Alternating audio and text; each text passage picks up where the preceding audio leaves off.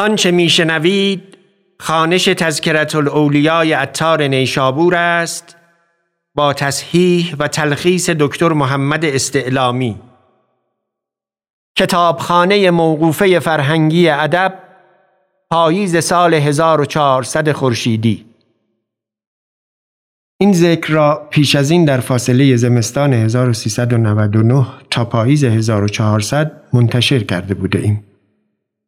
اینک با کیفیت خانش بهتر و صدای بهتر باز خانده ایم و منتشر می کنیم. ذکر ابو علی شقیق رحمت الله علیه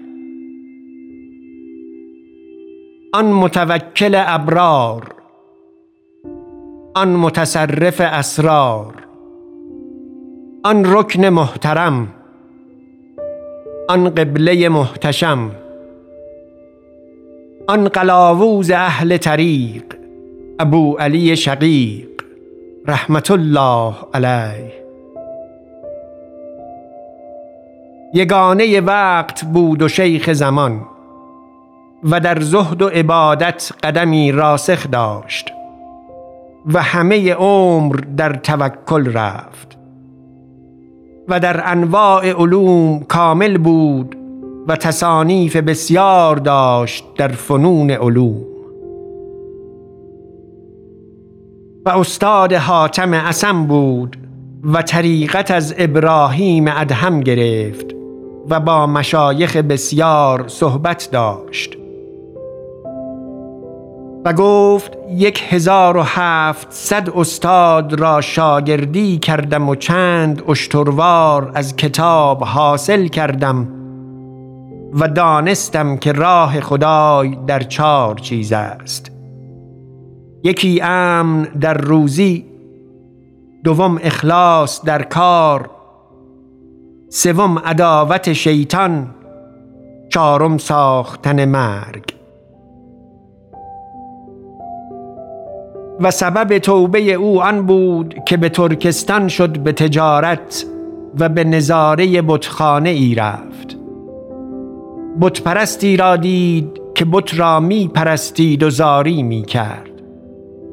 شقیق گفت تو را آفریدگاری است زنده و عالم و قادر. او را پرست و شرم دار و بت مپرست که از او هیچ نیاید.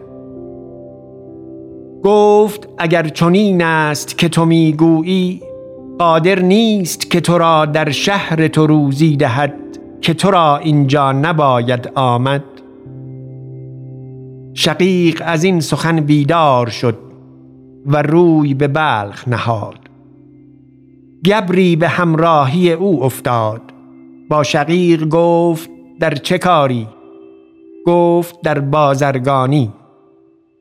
گفت اگر از پی روزی می روی که تو را تقدیر نکرده اند تا قیامت اگر روی به تو نرسد. و اگر از پی روزی می روی که تو را تقدیر کرده اند مرو که خود به تو رسد. شقیق چون این بشنید نیک بیدار گشت و دنیا بر دلش سرد شد. پس به بلخ آمد. جماعتی دوستان به وی جمع شدند. که او به قایت جوانمرد بود. و علی ابن عیسی ابن ماهان امیر بلخ بود و سگان شکاری داشتی و او را سگی گم شده بود. همسایه شقیق را بگرفتند که تو گرفته ای و میرنجانیدند. او التجا به شقیق کرد. شقیق پیش امیر شد و گفت تا سه روز دگر سگ به تو باز رسانم. او را خلاص داد. بعد از سه روز مگر شخصی آن سگ را یافته بود؟ اندیشه کرد که این سگ را پیش شقیق باید برد که او جوانمرد است تا مرا چیزی دهد. پس پیش شقیق آورد و شقیق باز پیش امیر برد. و به کلی از دنیا اعراض کرد. نقل است که در بلخ قحطی عظیم بود چنان که یکدیگر را میخوردند. غلامی دید در بازار شادمان و خندان. گفت ای غلام چه جای خرمی و شادکامی است؟ نمی بینی که خلق از گرسنگی چگونه اند؟ گفت مرا چه باک که من بنده کسیم که وی را دیهیست خاصه و چندین قله دارد مرا گرسنه نگذارد. شقیق آنجا از دست برفت. گفت الهی آن غلام به خاجه که انباری دارد چنین شاد است. تو ملک الملوکی و روزی پذیرفته ای. ما چرا انده خوریم؟ در حال از شغل دنیا رجوع کرد و توبه نسوح کرد و روی به راه حق نهاد و در توکل به حد کمال رسید. پیوسته گفتی من شاگرد غلامیم. نقل است که حاتم اسم گفت با شقیق به قضا رفتم. روزی صعب بود و مساف می کردند. چنان که بجز سرنیزه نمی توانست دید و تیر در هوا می رفت. شقیق مرا گفت یا حاتم خود را چون می یابی؟ مگر می پنداری که دوش است که با زن خود در جامعه خواب خفته بودی؟ گفتم نه. گفت به خدا که من تن خود را چنان می یابم که تو دوش در جامعه خواب بودی. پس شب در آمد و او پیش هر دو صف بخفت و خرقه بالین کرد و در خواب شد و از اعتمادی که بر حق داشت در میان چنان دشمنان به سر برد. نقل است که شقیق در سمرقند مجلس می گفت. روی به قوم کرد و گفت ای قوم اگر مرده ای گورستان و اگر کودکی دبیرستان و اگر دیوانه ای بیمارستان و اگر کافری کافرستان و اگر بنده ای داد مسلمانی از خود بباید ستدن ای مخلوق پرستان. یکی شقیق را گفت مردمان تو را ملامت می کنند و می گویند که از دست رنج مردمان می خورد. بیا تا من تو را اجرا کنم. گفت اگر تو را پنج عیب نبودی چنین کردمی. یکی آن که خزانه تو کم گردد دوم باشد که دزد ببرد سومان که تواند بود که پشیمان گردی چهارمان که اگر عیبی در من بینی اجرا از من بازگیری پنجم روا باشد که تو را عجل در رسد و من بی برگ مانم. اما مرا خداوندی است که از این همه عیب منزه و پاک است. نقل است که یکی پیش او آمد و گفت می‌خواهم که به حج روم. شقیق گفت توشه راه چیست؟ گفت چار چیز. یکی آنکه هیچ کس را به روزی خیش نزدیکتر از خود نمی بینم و هیچ کس را از روزی خود دورتر از غیر خود نمی بینم. و قضای خدا می بینم که با من می آید هر جا که باشم. و چنانم که در هر حال که باشم می‌دانم که خدای از زوجل داناتر است به حال من از من. شقیق گفت احسنت.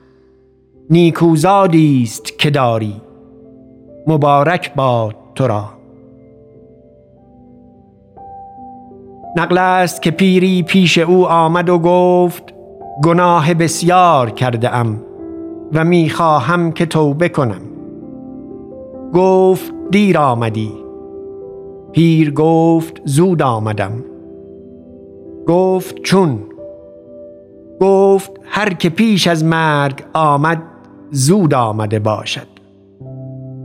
شقیق گفت نیک آمدی و نیک گفتی.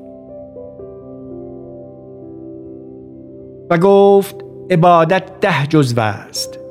نه جزو گریختن است از خلق و یک جزو خاموشی. و گفت هلاک مردم در سه چیز است. گناه می کند به امید توبت و توبه نکند به امید زندگانی و توبه ناکرده ماند به امید رحمت. پس چون این کس هرگز توبه نکند. و گفت حق تعالی اهل طاعت را در حال مرگ زنده گرداند و اهل معصیت را در حال زندگانی مرده گرداند. و گفت هر که را چیزی دهی اگر او را دوستتر داری از آن که او به تو چیزی دهد پس تو دوست آخرتی و اگر نه دوست دنیا. و گفت من هیچ چیز دوستتر از مهمان ندارم از بهر آن که روزی و معونت او و مزد او بر حق است. و من در میان آن را هیچ کس نیم و مزد و ثواب مرا. و گفت هر که از میان نعمت در دست تنگی افتد و آن تنگی نزد او بزرگتر از نعمت بود در دو شادی افتاد یکی در دنیا و یکی در آخرت. و گفت هفتصد مرد عالم را پرسیدم از پنج چیز. که خردمند کیست و توانگر کیست و زیرک کیست و درویش کیست و بخیل کیست. هر هفتصد یک جواب دادند. همه گفتند خردمند آن است که دنیا را دوست ندارد.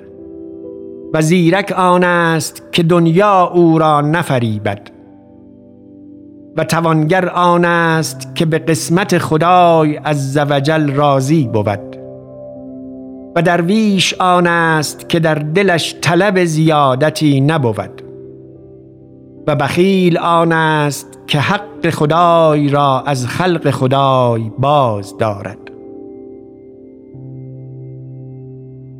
حاتم اسم گفت از وی وصیتی درخواستم به چیزی که نافع بود. گفت اگر وصیت عام خواهی زبان نگهدار و هرگز سخن مگو تا ثواب آن گفتار در ترازوی خود نبینی. و اگر وصیت خاص می خواهی نگر تا سخن نگویی مگر خود را چنان بینی. که اگر نگویی بسوزی. و سلام